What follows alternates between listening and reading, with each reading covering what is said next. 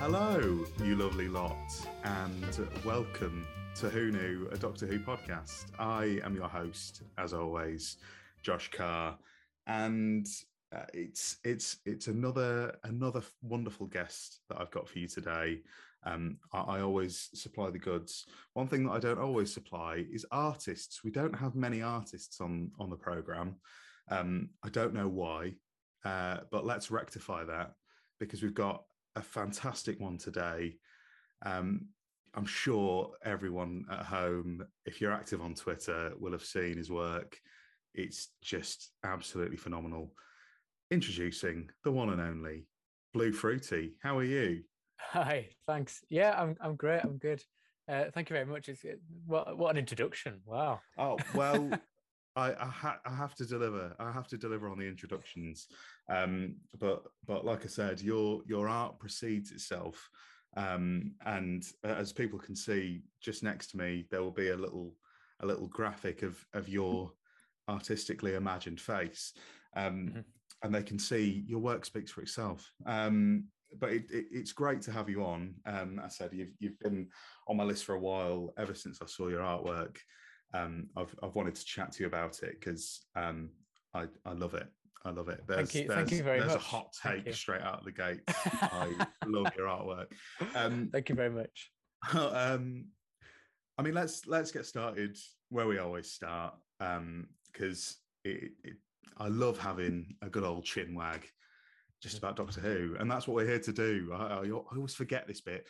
We're actually here to talk about Doctor Who and our love for the programme. And firstly, where did Doctor Who begin for you? When did you become a Doctor Who fan? I am pretty sure I watched it from, like, the beginning of the revival. But obviously at that time I will have been, 4-5 years old? Mm-hmm. So I don't fully remember Series 1, but I'm pretty positive I remember watching Series 2. At least on the TV, and then from then on. But I've been essentially watching it since it came back. My mum put it on and was just like, you're going to watch this, and fell in love. And, there's a photo on my Twitter somewhere of my childhood bedroom, and it's wall-to-wall Doctor Who, and it always has been. Since I first watched it, I've been watching it ever since. But yeah, it's I don't know. It's just always been there for me, really. It's always, as long as I can remember, Doctor Who's just been a thing. Yeah. That's lovely. And when you say wall to wall Doctor Who, I imagine your room probably looked very similar to mine, in that it was plastered with posters from Doctor Who Adventures. Is that correct? Yeah. I had a wall of the Series 3 posters, and I had a big TARDIS wardrobe, and the sort of... Oh, you had a TARDIS wardrobe? The TARDIS and Daleks and stuff on it. Yeah, I did. Did you paint it yourself? No, it was one of those... It was like an official one, and it was like a tarp thing that you pulled over a frame. It was like a big sort of tent thing. I think I remember them. Yeah. My mum... I think my mum took one look at them and said... There is not a chance I'm paying for that. And Joanne, if you want a TARDIS wardrobe, me and you are painting it ourselves. Yeah, well, fair enough. So we set up one Saturday and painted my wardrobe like a TARDIS. Wow, that's amazing. I would need to find pictures. I'm gonna ring my mum and see if I can get pictures, and I'll put a picture on screen if I can find the picture of my very shoddy windows are the wrong size TARDIS wardrobe. But yeah, those were the days, weren't they? I love Doctor Who Adventures. It's not something that we've spoken about much on the show. And those amazing posters and those ridiculous little toys that you used to get with them. I used to be obsessed. I always remember them little Slavin popper things as well. Yeah, was that the one that had the brain thing from the Evolution of the Daleks two-parter? It reeked. It really stunk. It was. Oh, it did. It smelt really weird mechanically, but sort of living, like, and it worries me as to what was actually in there.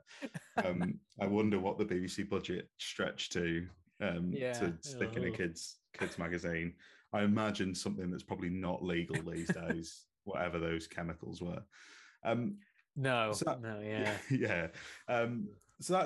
that's interesting. So Doctor Who has just sort of always been there, which I think is a lovely sentiment, because I think it is that way for a lot of people, especially you know, people who you know, pre the show going off the air. It sort of just always existed in some way, whether it be the show or the spin-off media. I wanted to talk to you as well. Obviously, let's start talking about your artwork, because that's really the main reason why we're here. When did you start getting into becoming an artist? Is it something from a very early age that you were drawing all the time, or is it something that you stumbled into later in life? I think much like sort of Doctor Who, it's always been something I've done. Like I was always sort of the kid in school that did the drawing. You know what I mean? I was the drawing kid. If you wanted something drawn, you'd go to me and I'd do it for you. And it sort of continued on just entirely for fun until sort of the end of school, when I was like, right, maybe I should start taking this seriously and see what I can actually do with it. And I ended up going to art college. And from then, that's sort of like when I would have classed myself an artist, when like I started going, right, this is actually something I want to do rather than just something I happen to do. So I'd say, But I mean, you know, I've been doodling since I mean, as soon as I could. Doctor Who even then, do you know what I mean? Trying like David Tennant and stuff like that. Yeah, because that's when I mean I'm not really an artist. I did art at GCSE, and that's pretty much where it stopped. It sort of faded out after that.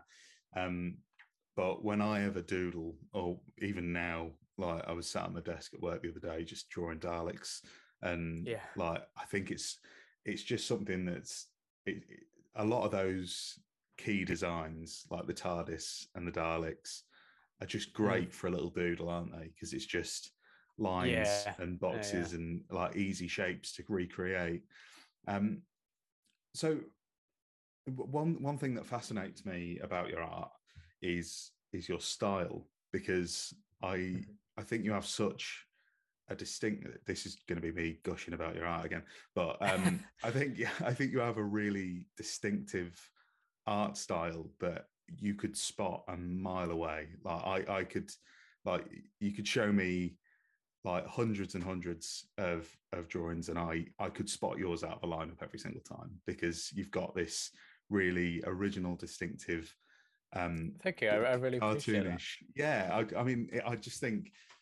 I love — well, there's some amazing Doctor Who fan art out there. Absolutely. There always has been, in a variety of styles. And I think that more — I hope the term isn't deemed derivative in any way, because it's very much a compliment, but that cartoony style, seems like it could be like in some kind of animation TV show or something.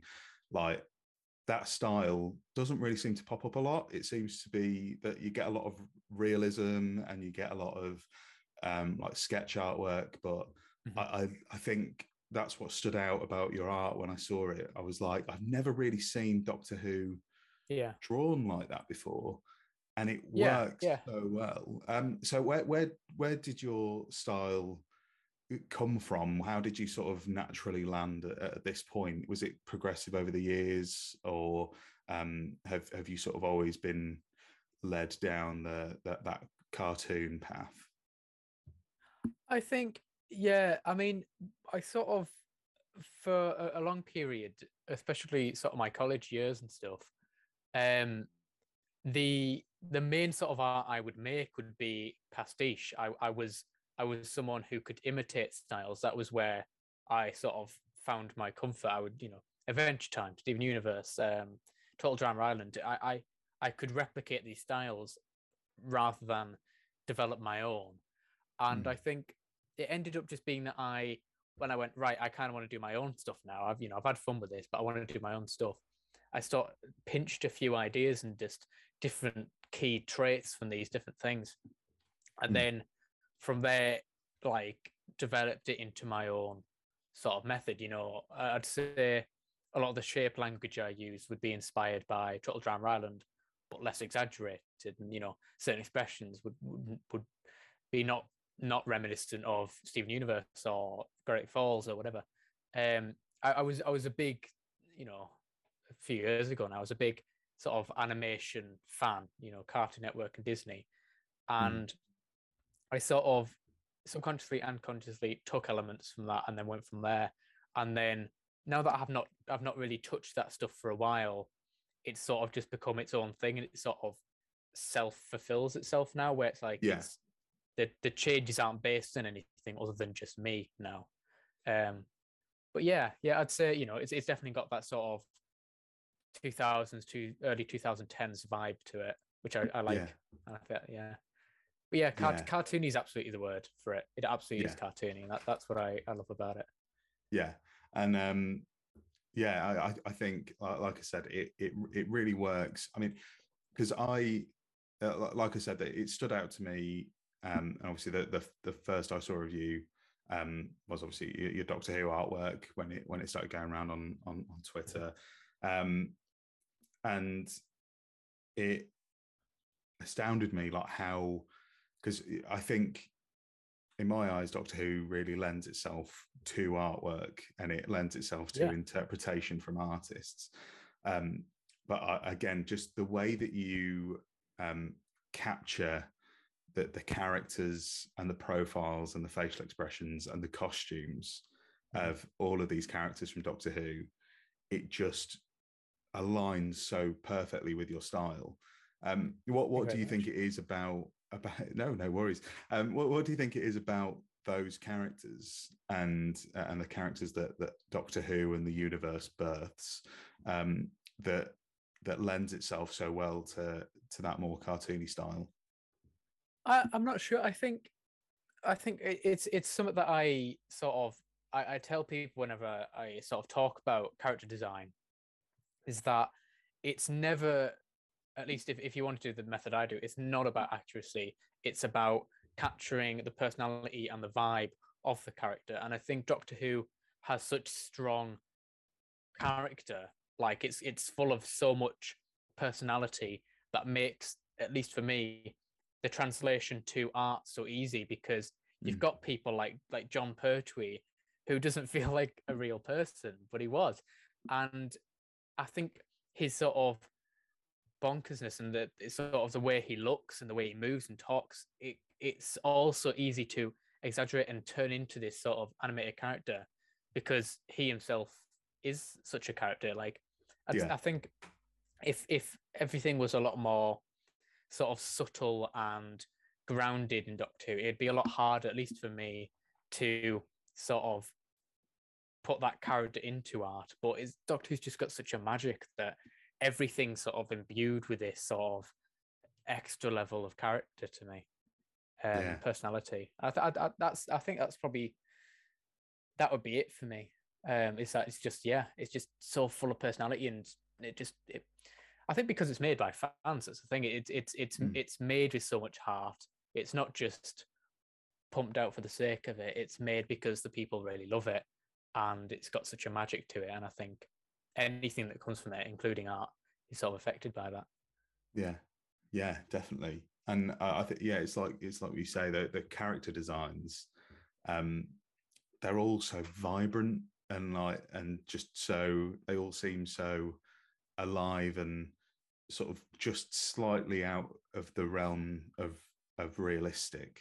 Like the costume, like you look at Colin's costume, obviously it could exist in real life, but you don't see costumes like that in real life. And it goes with the companions as well. Like when, the mad stuff they put Sarah Jane in half the time, and like Joe Grant, I think the only thing, one thing I can compare it to, just because it's on my mind at the minute, is like Stranger Things, the costumes that they and the costumes, the hairstyles and things like that, like in each series, each character seems to have a very distinctive look that's separate from what they were wearing or what they looked like the previous series, and it's bold and it stands out. Like I think about series 3, like 11 with the bright 80s shirt and like the short, like the longer hair and things like that.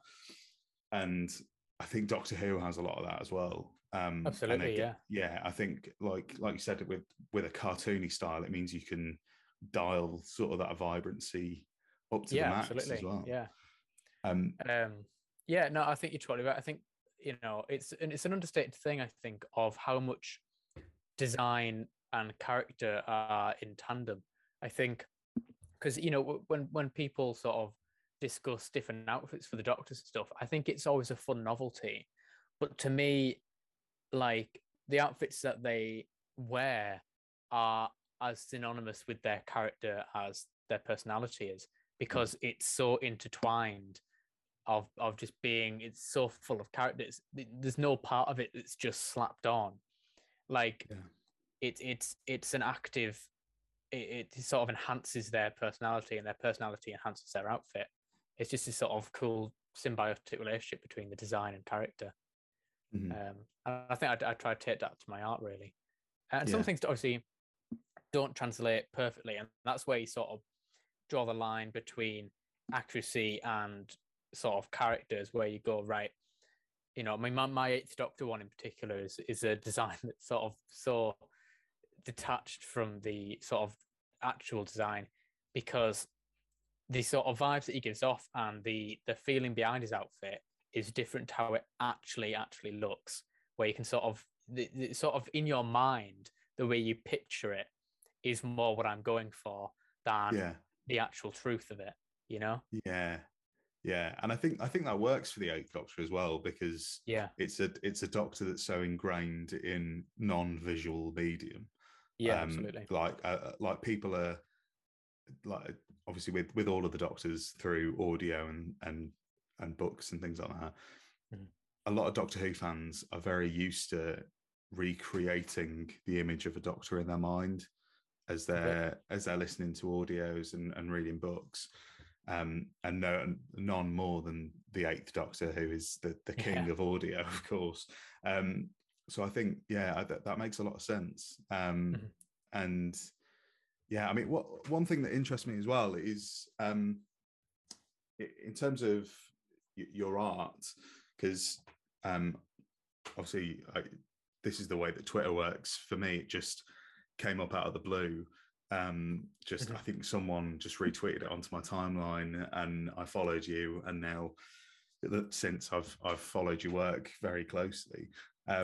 What made you expressly want to start doing a lot of Doctor Who stuff and posting it out there online? What was your driving force behind making that decision and sort of delving into the sometimes wonderful, sometimes horrifying world of Doctor Who Twitter? So I'd already been posting my art on Instagram since I started college. As they sort of, when I went to college, they were like, best thing to do is to start putting your art out there, and even if it doesn't, even if no one sees it, at least you've got that there. So I was doing that already, and then I went to uni to do animation, and halfway through, we were all hit by a pandemic.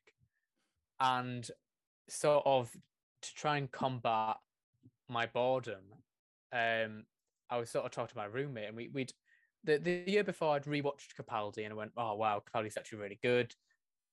We'd watched Geordie's series at the time. I can't remember if series 11 or 12. I was sort of like in and out of Doctor Who. I was like, I was watching it, but I wasn't as massively invested in it as I had been before.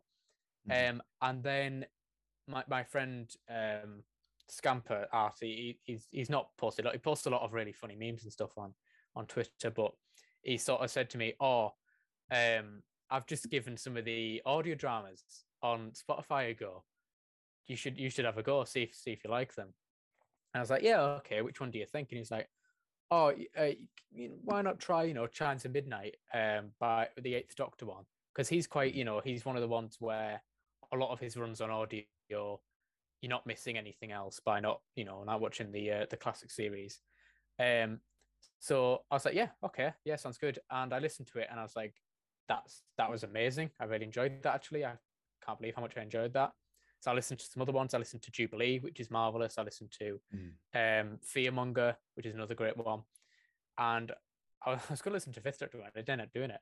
And I went, right, okay, I want to actually get into these now. So I started from Storm Warning, the Eighth Doctor story, and just went on from there.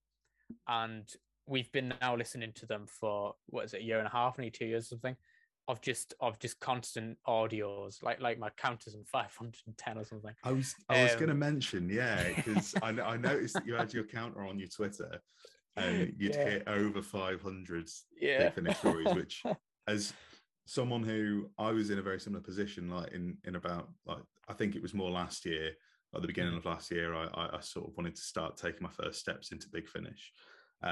And I did the same. I started a Storm Warning and just did a few of the Eighth Doctor ones, and then I flitted around. I've still got loads to listen to, but 500 audios is an impressive. I know, it's an impressive amount. I know, and that's still only a third. It's the thing. It's still only about a third of there, isn't it? There's so much of it. Just before I go on to any more Big Finish stuff, sort of we'd hit like. It must have been about Dark Eyes we'd gotten to. We did the Lucy Miller stuff quite late, actually. It was weird. But after the Charlie arc, we went on to Dark Eyes because we were sort of listening together, really, me and my roommate. And we went, my auntie had said, oh, I've just got BritBox if you want to link to it. And I went, 1 second. Yeah. I'm pretty sure some Doc 2's on BritBox. So I sort of had a look and I was like, oh yeah, it's got all of it. So I was just saying, I sort of talked to my roommate. I was like, I'm probably going to sort of, watch one or two episodes of Classic Who. We'll see how it goes. And we started with An Unearthly Child. And we went, that was actually really good. And we just sort of went on from there. We watched the whole, it took a year. We watched the whole thing from the beginning to end of Classic Who while listening to the audios at the same time. So that was sort of the big sort of push for me toward doing Doctor Who art, is that like during COVID, I was consuming audios and Classic Who at such an incredible rate that it was all that was on my mind. So I was drawing that constantly. And that it just ended up, by chance that I went, I don't know if Twitter like this, because I hadn't really posted on Twitter before. I sort of put something on there. I can't remember what it was now. Probably some Eighth Doctor stuff. I just went, see what it does. And everyone was really lovely. So I just kept doing it. And I just kept posting. Everyone's been really lovely. And I'm really lucky that I don't actually get many rude people at all. It's just a lot of lovely support and stuff. So I just keep doing it. And I've drawn very little other than Doctor Who for quite a while now, but I love it. I don't know. Good. Yeah, I mean, it's very funny. We've both had very similar journeys over the past few years because, again, like the way we started with Big Finish, the way we started with Classic Who, all very similar. And that's what made this podcast. So it's the same. I think lockdown, obviously, it was a terrible time for a lot of people. But it's nice to see, especially in the Doctor Who community, that a lot of good came out of it because absolutely, it's fueled a lot of creative fires and it's allowed a lot of people to spend the time to go and explore Classic and Big Finish and things like that. Absolutely, really cool. But yeah, I mean, like I said, your artwork, it does really, really well on Twitter, and it's like you said, I don't think it's luck that you don't get any hate or anything like that. I think it's purely that your art is so good that there is nothing to hate. There is nothing to hate about it. And it, like I said, that just the way that you capture all of these characters and the way that, you can feel sort of the spirit of each of these characters in your art is amazing. One of my favourite pieces that you've done is that one of just all of the Doctors crammed in, because I love it. I love artworks that incorporate all of the Doctors, and a lot of the time they're sort of lined up and they're in very cool stances and looking very Doctor in a very cool moment, but you really capture the spirit of the other side of the Doctor and the chaos and the silliness of Doctor Who by just cramming them all into this one page with no background space, and even with just a tiny little even with like a tiny little portion of the screen each, their character, just through the facial expression and the costume and the colours, is just absolutely there. And again, just incredibly commendable to be able to do that. And like, it's just a testament to your art, really. It's amazing stuff. One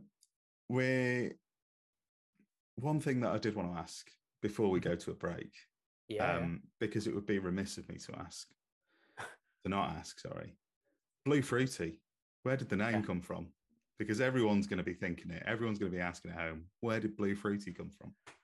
I've no idea. I really don't. I generally it was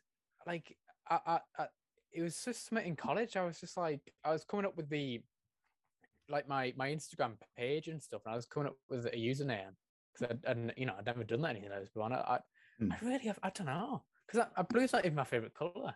So like, and I don't particularly love fruit either. So I don't know what happened. I think my brain just spat it out, and I went, yeah, that'll do, and just went with it. I think it's pretty memorable though. I think it's definitely memorable. Blue Fruity, like it's, and again, synonymous with you now. So it definitely that's the thing, works. Yeah. I think it captures the energy of my art quite well. Definitely. So I think, definitely perfect. So that's all we needed to know. All we needed to know is that the answer is there is no answer. There is no answer, which is always great. So we're going to take a very short break, and then when we come back, everybody knows what time it is because it's feature time. And we've got features galore to get through, starting with the DVD collection. So we'll see you in a moment.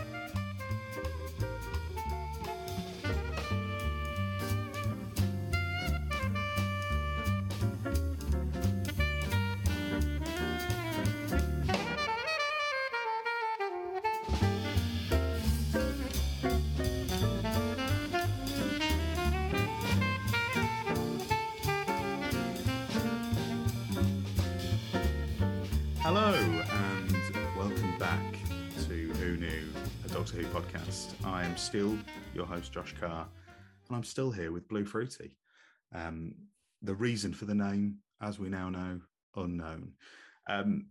But we've got some features to attend to, as we usually do. And the first one is right here. We have a DVD collection. It's not the DVD collection because I can't afford all of the Blu-rays and DVDs because I'm poor. But Blue Fruity is going to be adding another one to the collection. So let's have a look. I've said the words DVD and collection too many times. Let's go to the DVD collection.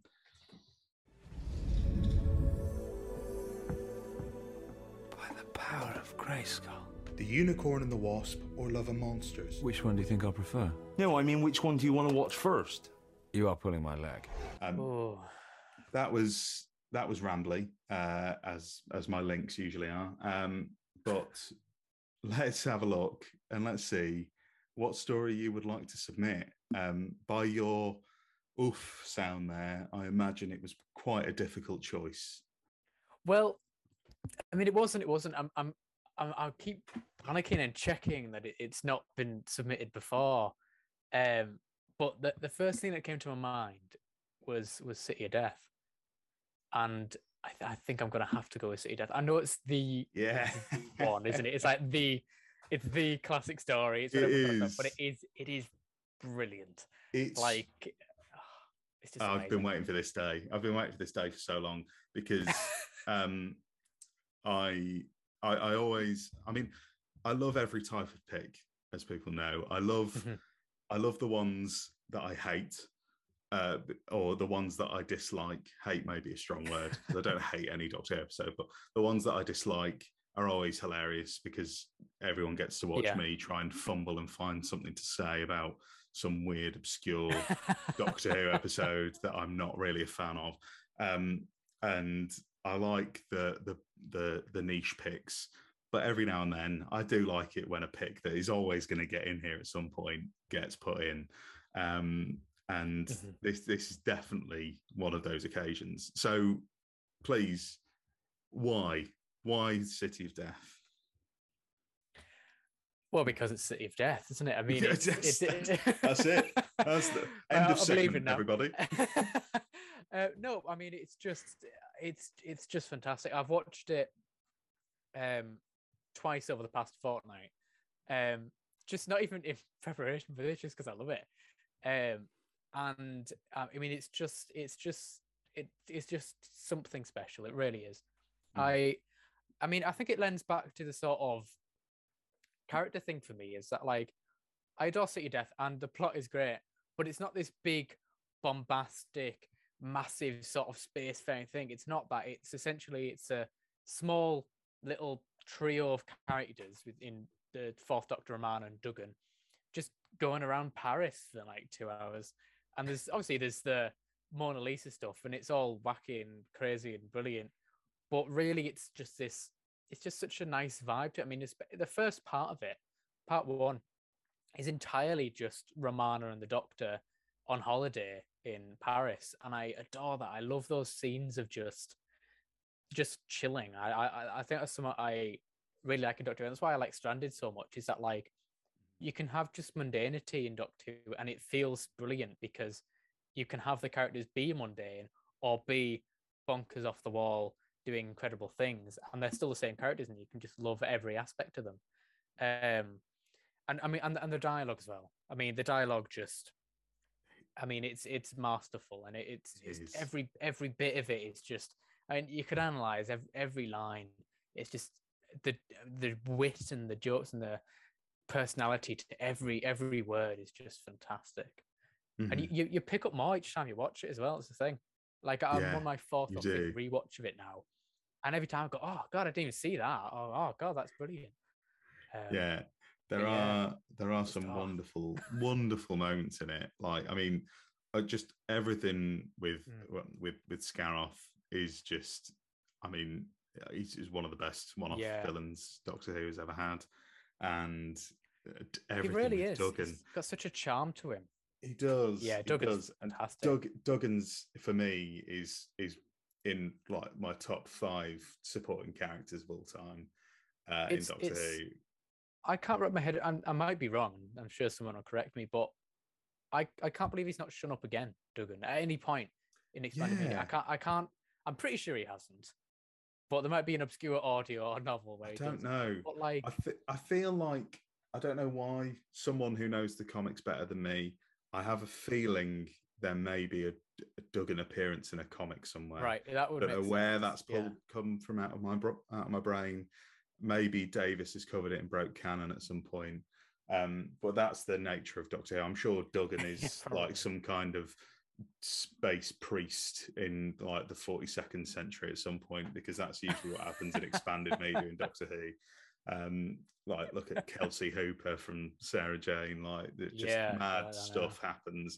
But yeah, City of Death is a marvelous pick, absolutely brilliant, because I think it's some of Tom's best work as well. Like the scene where they get to the mansion. And oh yeah, absolutely, that whole bit. What a wonderful butler! He's so violent is one of the iconic Doctor Who lines, and it's just filled with. It is. I mean, brilliant moments, and it's in the DVD collection. Fantastic pick, And I'll need to count up. People at home will know Cal, who does catalogues the entries. They will know if Tom has now gone into the lead.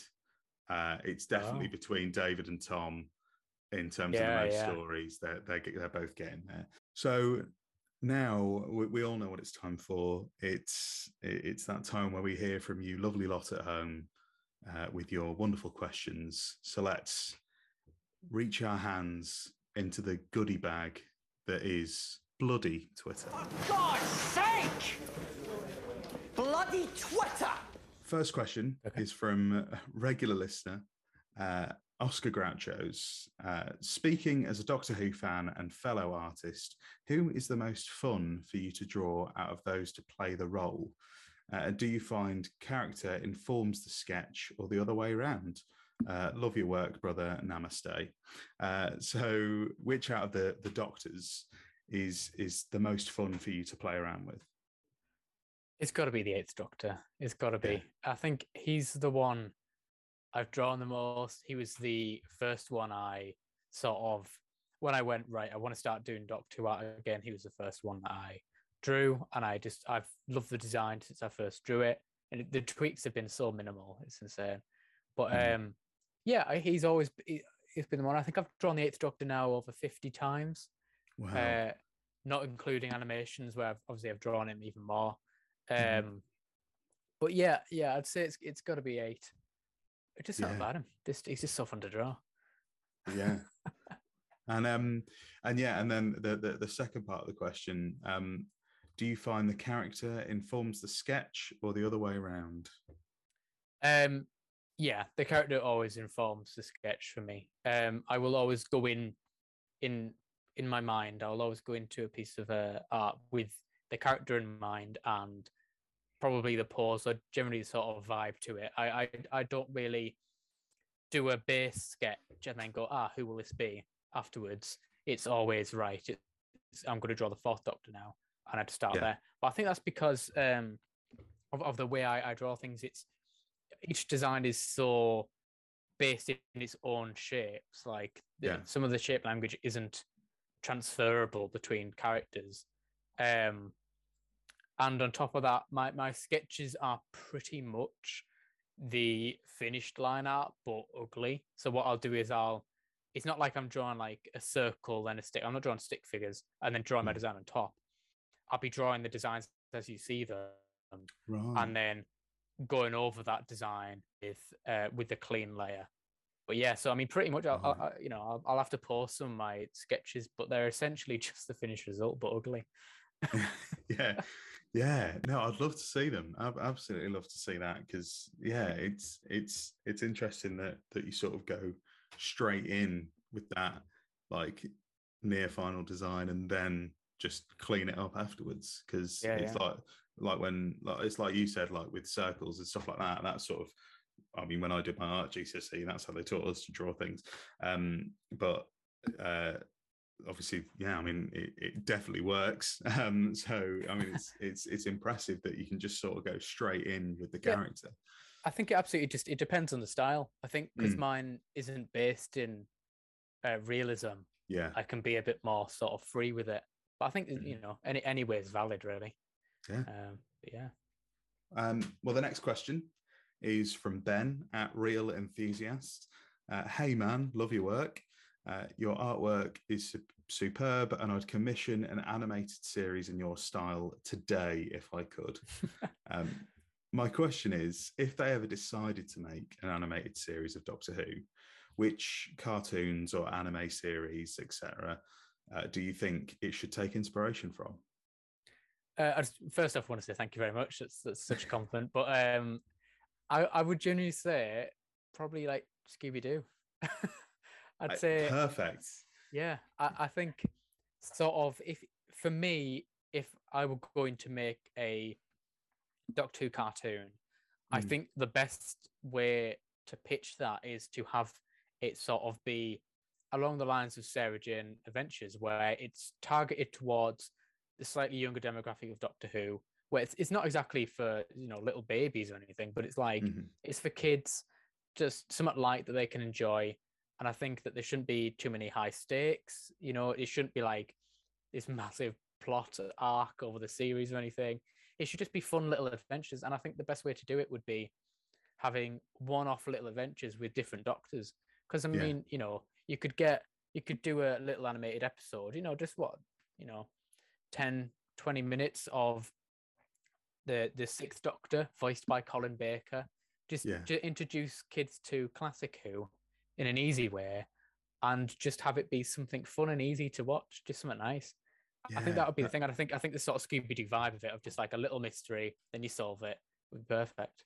Mm-hmm. Yeah, completely agree. I think if Doctor Who, if the main show were ever to take a break and Doctor Who was to go off the air for a while, which I think, you know, it's probably going to happen at some point in the future. Mm-hmm. We don't know how long in the future that's going to be.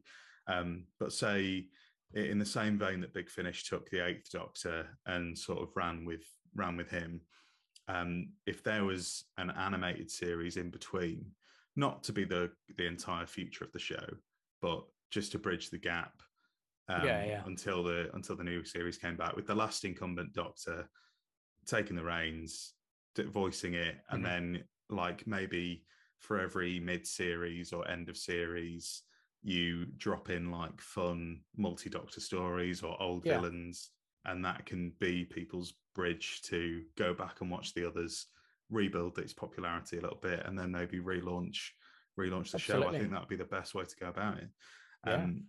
But yeah, I've said for ages, and I think I must have tweeted this to you directly at some point, that an animated series in the style of your drawings would be amazing. It would be so cool, and that, you know, it's cool to see other, you know, people out there doing animations. Josh Snares, they've done an incredible job with Out of Time recently, and I think it shows. I think Doctor Who's got a future in animation at some point. Who knows? I do too. Yeah.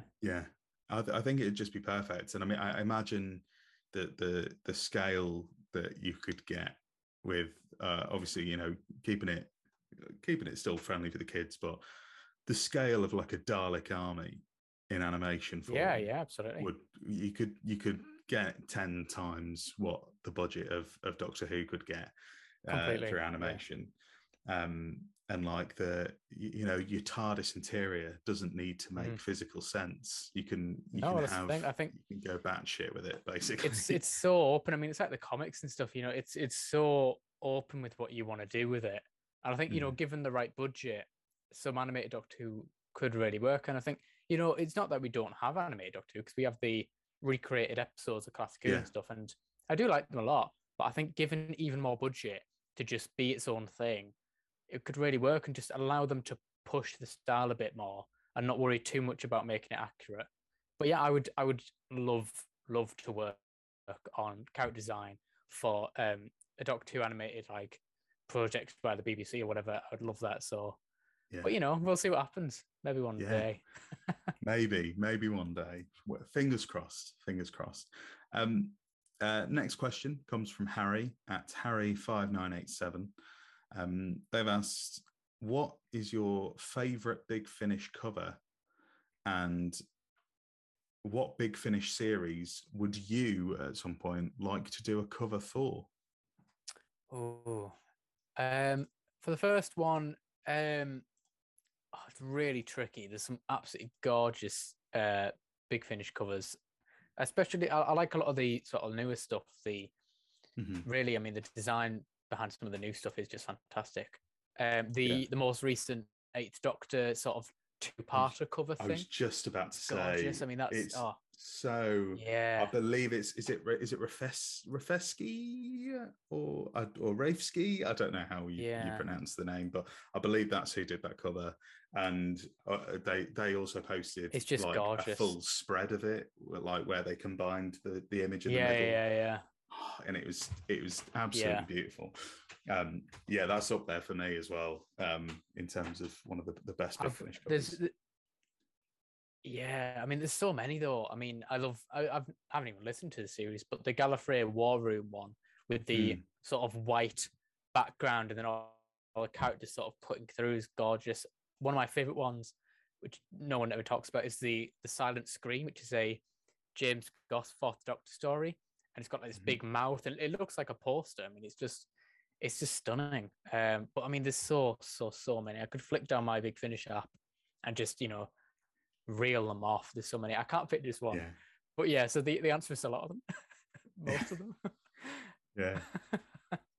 And then the second part of the question was what Big Finish covers, what Big Finish series, sorry, would you like to do a cover for in the future if it was something you were at all interested in?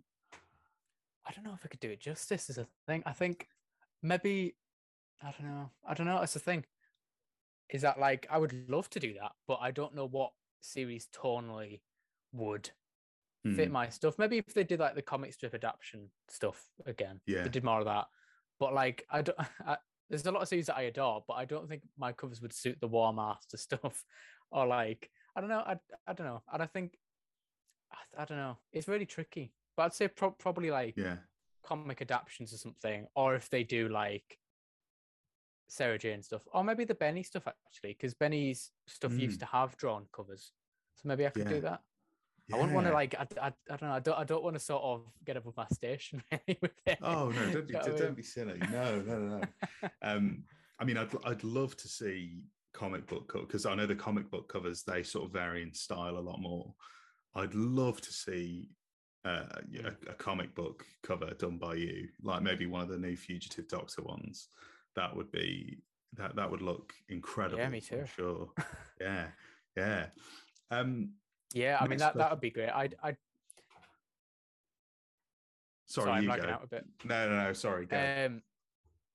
I think I'd be much more comfortable doing like a variant cover for a comic rather than a Big Finish cover or a full comic. I just like, I think for me, a variant cover for a comic, although it's not something I've ever done, is something that I would feel at home with right away.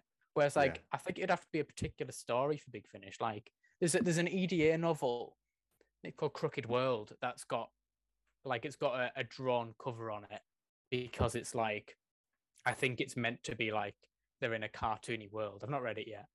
So if there were a Big Finish story set in a cartoony world, maybe like the Land of Fiction stuff, I could do that. I'd be up for that. But I don't think I'd want to do a lot, because I think people would get tired of it. Do you know what I mean? I think you're right in terms of the tone. I think comics it would definitely work, or like a Doctor Who video game in that style, like one of the old video games that used to get on the Doctor Who website. Like a game with that art style would be so good. Like sort of like a 2D platformer. I think that would really work, and now I really want to see it. The next question is from at the Mighty Pating. They've asked, what is your favourite Big Finish audio?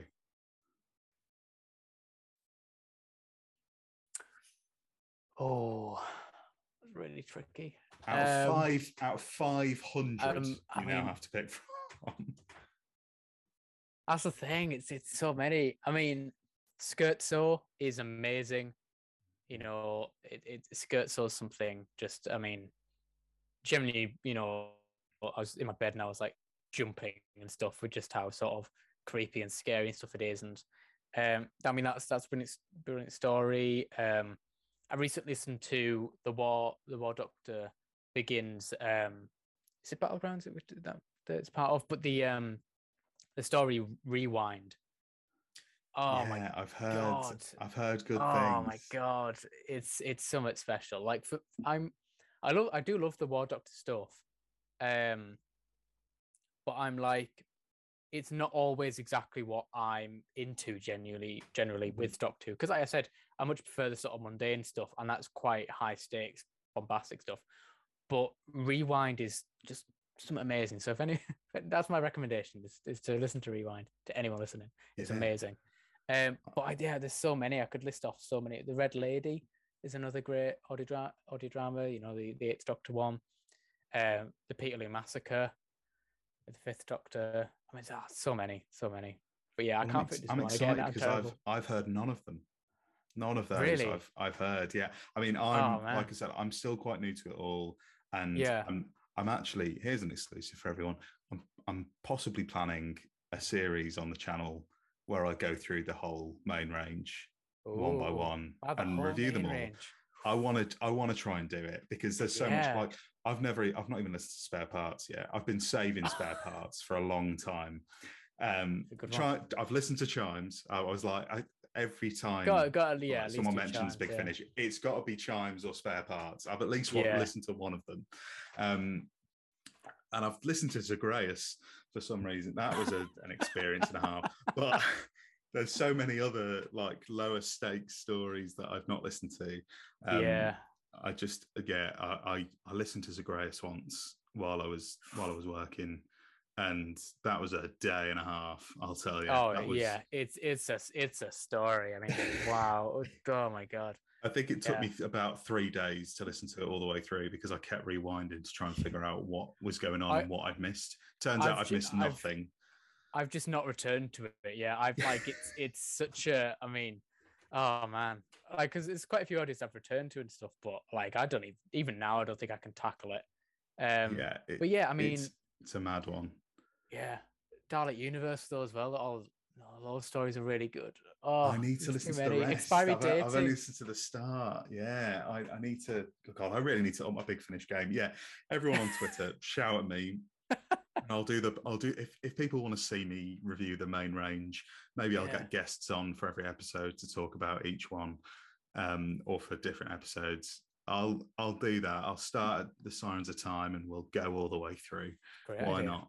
I might do it. And the last question, which is definitely an opportunity for an early plug before the end of the show. When will you start doing prints? I need your stuff on my wall, asks. And this is possibly the most difficult name and Twitter name that anyone's ever given me. Crestfall's Cosplay Comic Book Covers at... And this is their Twitter at C_C_C_B_C. Thank you for that, firstly, because I stumble over those all of the time, and you've given me a really simple one there. But yeah, I mean, they've asked, when will you start doing prints? Yeah, so I've got a Redbubble thing set up. Yes. And, you know, the people that have been buying for that, it's absolutely marvellous, and it feels amazing. Like that people actually want my stuff on their walls or on their computers, whatever. I don't actually get much money at all from Redbubble though. Mm-hmm. So I will be sort of at some point, God knows when, setting up my own sort of stuff where I print it off myself, and I'll go to conventions and stuff, and I'll be selling them there, and you'll, you know, give the money directly to the artists and stuff. But that won't be just yet. Will be for a while. So if you want it now, and I don't blame you at all, and please go ahead, it's amazing. I have a Redbubble, it's linked in my bio, I think. Or if you go under most pieces of art, especially the lineups, it'll say if you want it as a sticker, get on my Redbubble. So yeah, you can get it all there. And thank you very much. Lovely. No. I mean, I definitely want some. My walls, I've been meaning, I've got so many prints to put up. I've got some from other. I've got some Scott Gray ones, who obviously does the comics. Yeah. I've got one from the amazing. It's one of my favourite pieces from Sam Gingle with the Dalek playing chess with the skeleton. I've got that to go up somewhere, but I haven't put any up in my office yet. And one of yours is going to get pride of place somewhere on these walls, because I definitely want to get one, possibly that one of all of the Doctors, I think, because I love it so much. That's the only piece of my art that I've got on my wall, and it wasn't even intentional, is that my my dad printed off one on this massive, I mean, it's absolutely huge like poster thing, and it's on my wall, and it's super cool, but it's so big. Yeah. It'll probably be what, like, if I do a con, I'll probably put it up and be like, look, this is my drawings. Yeah, that'd be great. But that's the only piece of my art that I've actually got on any of my walls. I should probably get some, really. Yeah, I would love to have some of yours on my wall, and some other art from other Doctor Who fan artists, because there's some amazing one out there. And there is a little Sophie Isles print somewhere behind here. I think it lands just behind my shoulder. But yeah, I want to fill this place with fan art. So if anyone has any recommendations for fan artists who are selling stuff that I can support, chuck them in the comments, because I'd love to buy more. And that was bloody Twitter. So you know, not too threatening, not a massive grilling for you there. Yeah, it was a nice one. Usually, I mean, we've had a lot of questions in the past about which doctors would win in a fight. That, I mean, that always ends in tears. It either usually ends in tears or Pertwee, because everyone says Pertwee. So that we've got our final feature before the end of the show, and it's don't tell the others. It might be my favourite, but we've got a nice little stroll down this velvety carpet, these adorned walls with framed pictures of legends of Doctor Who from throughout time. Mm-hmm. And I'm sure there's probably a few cobwebs down there, because I'm not cleaning it. So it is the one and only Corridor of Fame. Have you ever been limited by who you were before? One day I shall come back. Yes, I shall come back. Our lives are different to anybody else's. That's the exciting tear. Sarah Jane? Do I have the right? Some people, small, beautiful events is what life is all about. Nursery compared to us. 10 million years of absolute power. That's what it takes to be really perfect. Every great decision creates ripples, like a huge boulder dropped in a lake. But it was a childish dream that made you a doctor. No more. No. I'm not just the type. I'm the last of the type. It just disappears, doesn't it? Everything you are, gone in a moment, like breath on a mirror. I do what I do because it's right.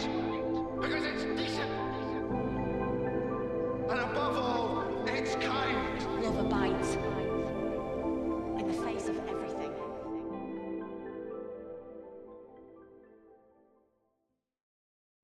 So the Corridor of Fame is essentially a Hall of Fame, but with people from Docky Who. It's basically people who are unsung heroes, or maybe not so unsung heroes, from over the years, the various mediums of Doctor Who that are submitted by my wonderful guests. And today's no different. Blue Fruity, who would you like to submit to the Corridor of Fame? Well, much like my City of Death sort of pick, this one it's not really a surprise. It's not one that is niche. I'm going to go with John Dorney, who is one of the, I mean, he's like, you know, he's one of those names on Twitter that's passed around in the Big Finish community of just like, he knows what he's doing. He just really does. His stuff's just fantastic, and he's been a driving force for me when I've been going through these 500 audios of just like, oh, it's a John Dorney story, oh my god, it's amazing. And I really don't think he ever misses, is the thing. I mean, there's so many amazing writers across Doctor Who and Big Finish, but John Dorney was the first one for me, at least, that I was like, wow, every time. Yeah. This is great. Yeah, I mean, from what I haven't heard a hell of a lot, because I need to explore more Big Finish. What I have heard is incredible, and I think it wouldn't be out there to say maybe one of the most universally loved Doctor Who writers. I don't ever see really anyone say many bad words about John Dorney. I think his work is heralded as some of the best in Big Finish. And for good reason is the thing, yeah. Yeah. Am I right in saying he did, I'm pretty sure he did a lot of the Dalek Universe stuff, didn't he? Yeah. Yeah, he did. Yeah. That, I think that was probably my first exposure to him, which is a bit shameful. And obviously, I want to listen to a lot more. But it just screamed, this is someone who should really be writing for the show. Yeah, he did that big two-parter in the first one with I don't want to say anything with that character. We won't do spoilers. Yeah. Listen to it because it is one of most fun. I remember Twitter just exploding. Like when it was released, everyone just being like, "What? That two-parter? Oh my god!" It's why I bought it. Like I said, I haven't listened to a lot of Big Finish. The Big Finish that I've listened to has been a lot of the stuff that's already on Spotify. I don't go out and buy a lot of Big Finish. I bought the Ninth Doctor ones, the first Ninth Doctor set, because it was my Doctor coming back for the first time. Yeah, yeah. And the other one that I bought was Dalek Universe. Mm. Actually, I think my girlfriend might have bought it for me.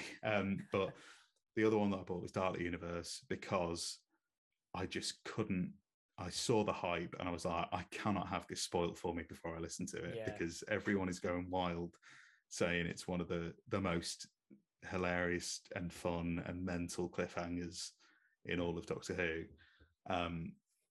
and it really is. It's Big Finish going full wild. Is.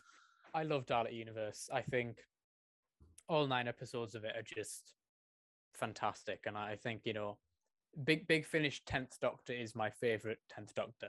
I think he's just. His characterization is brilliant and the stories are brilliant, and especially John Dorney's stuff is just brilliant. But I mean, across I'm just looking down his TARDIS wiki, but I mean, there's some of the things he's just written are just amazing. He wrote, The Red Lady from Doom Collision, which is a fantastic story. The Long Way Around from Stranded, which makes me bawl my eyes out.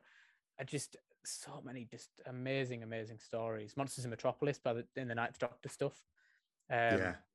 I mean, and in the Time War, the Davros palindrome thing, it's just, every story just hits for me. Just brilliant. Yeah. I mean, I'm very excited to explore more.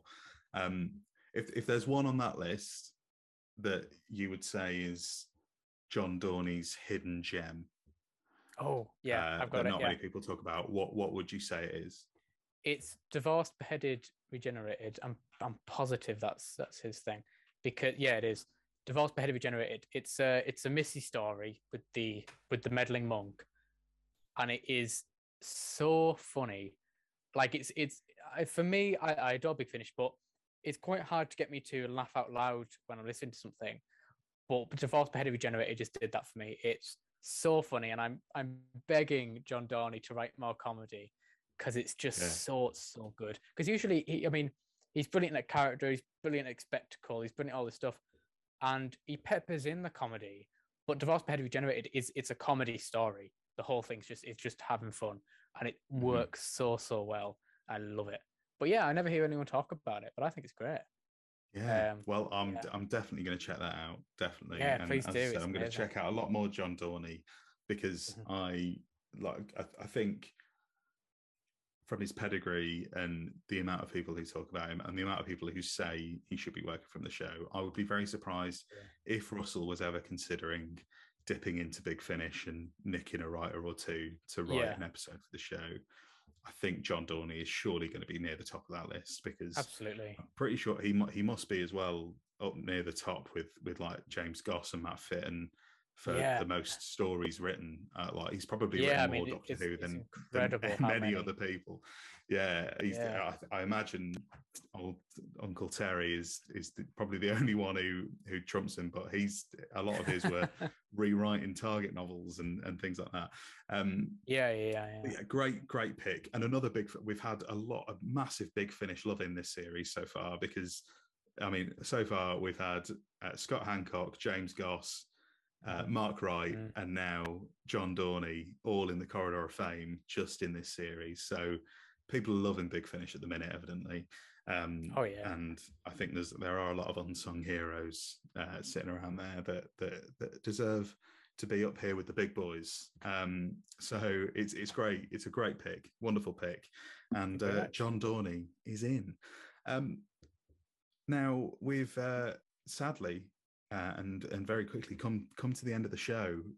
It's been absolutely wonderful talking to you. But before we go, I do have one final question.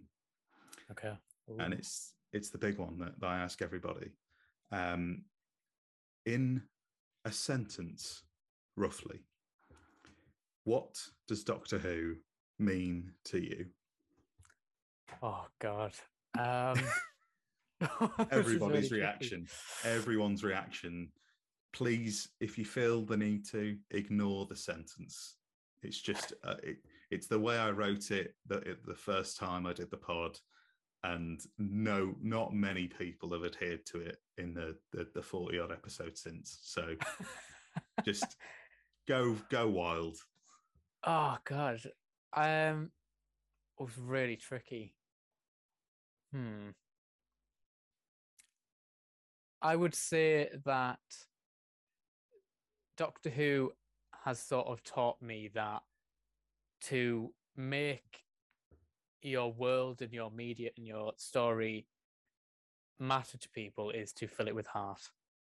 I'd say that's probably where I'm at with that would probably be my sentence. It's just because it's just so full of heart more than anything else. I think probably that. But yeah, that's a lovely way of putting it. I think a lot of people can take note of that, and I think that is why so many people love Doctor Who is absolutely. It's got heart and it's got so much love at the centre of it. Even though sometimes it can be hard to see, especially in our little Doctor Who Twitter echo chamber of hate and nonsense. But when you boil it down to the basics, it is a show about heart, like you said, absolutely, or hearts. Hearts, yeah. So, yeah. But yeah, lovely, lovely, lovely phrase for it, and a lovely, lovely episode. It's been an absolute pleasure having you on. Thank you very much. Before we go, please take the stage and plug whatever you want to plug. This is your time to sell. Thank you very much. I mean, you know, as I said earlier, I'm a Doctor Who artist on Twitter and Instagram. If you like my stuff, I'm Blue Fruity on everything. So just search Blue Fruity, no E, BLU, Fruity. I'm anywhere, and I'm constantly drawing Doctor Who.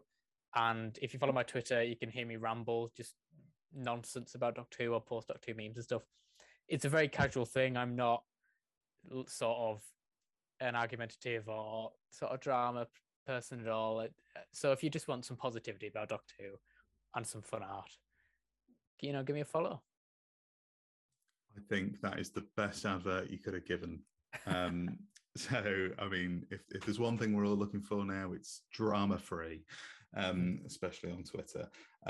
But yes, and obviously with the podcast, you've been listening to Who Knew a Doctor Who podcast. You can find it wherever you get your podcasts, Spotify, Apple, and on YouTube, where you can get video versions, and you can see my lovely mug for the whole time. And we've also got Twitter at Who Knew Podcasts. You can follow me on Twitter as well at Josh Ryan Carr. My Twitter is very much the same as Blue Fruity's.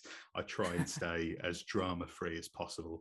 I usually just ramble about nonsense.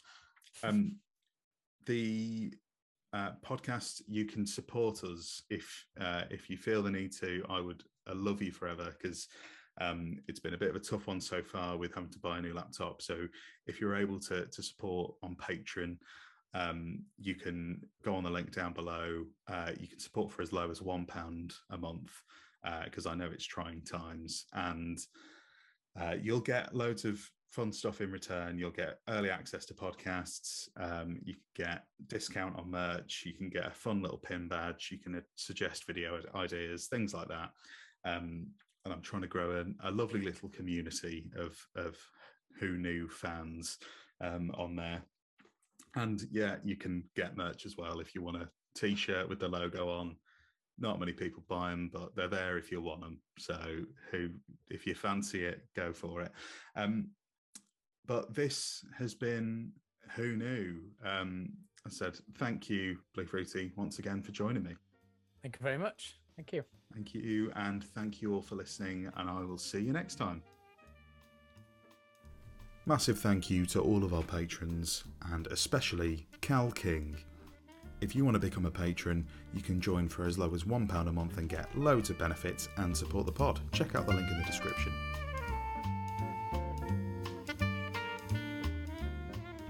Thanks for listening to Who Knew, a Doctor Who podcast. You can check us out wherever you get your podcasts and now on YouTube. Please subscribe and leave us a review wherever you can, as it really helps us out. And a massive thanks to the Sononauts for lending their cover of the Doctor Who theme to be the theme for the podcast.